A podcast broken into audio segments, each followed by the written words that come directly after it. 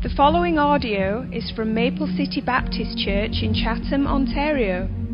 For more information about Maple City, please visit us online at maplecitybaptistchurch.com.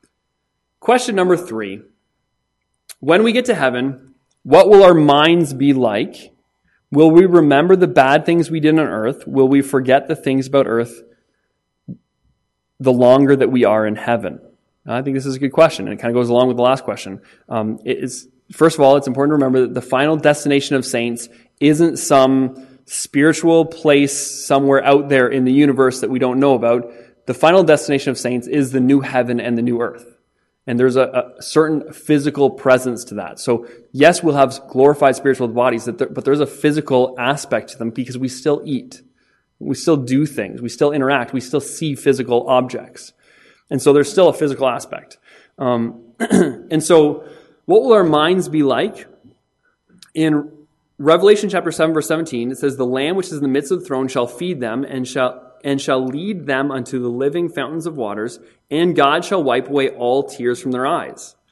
Then Revelation chapter 21, verse 4 says, And God shall wipe away all tears from their eyes, and there shall be no more death, neither sorrow nor crying neither shall there be any more pain, for the former things are passed away.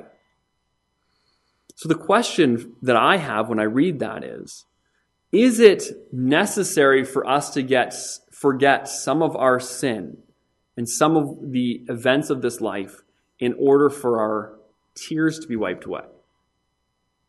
Is it, is it necessary? I don't know that it is.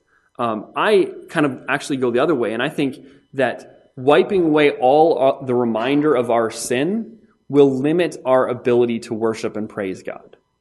I think much of what we'll worship and praise God for through eternity is going to be the cross, is going to be redemption, and it's necessary that we remember who we were prior to Christ saving us.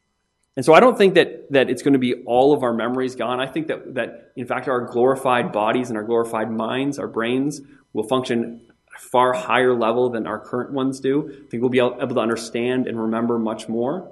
And so this is this what I think. I think that we're not going to be forgetting everything. Uh, I think we'll just have a new perspective on everything.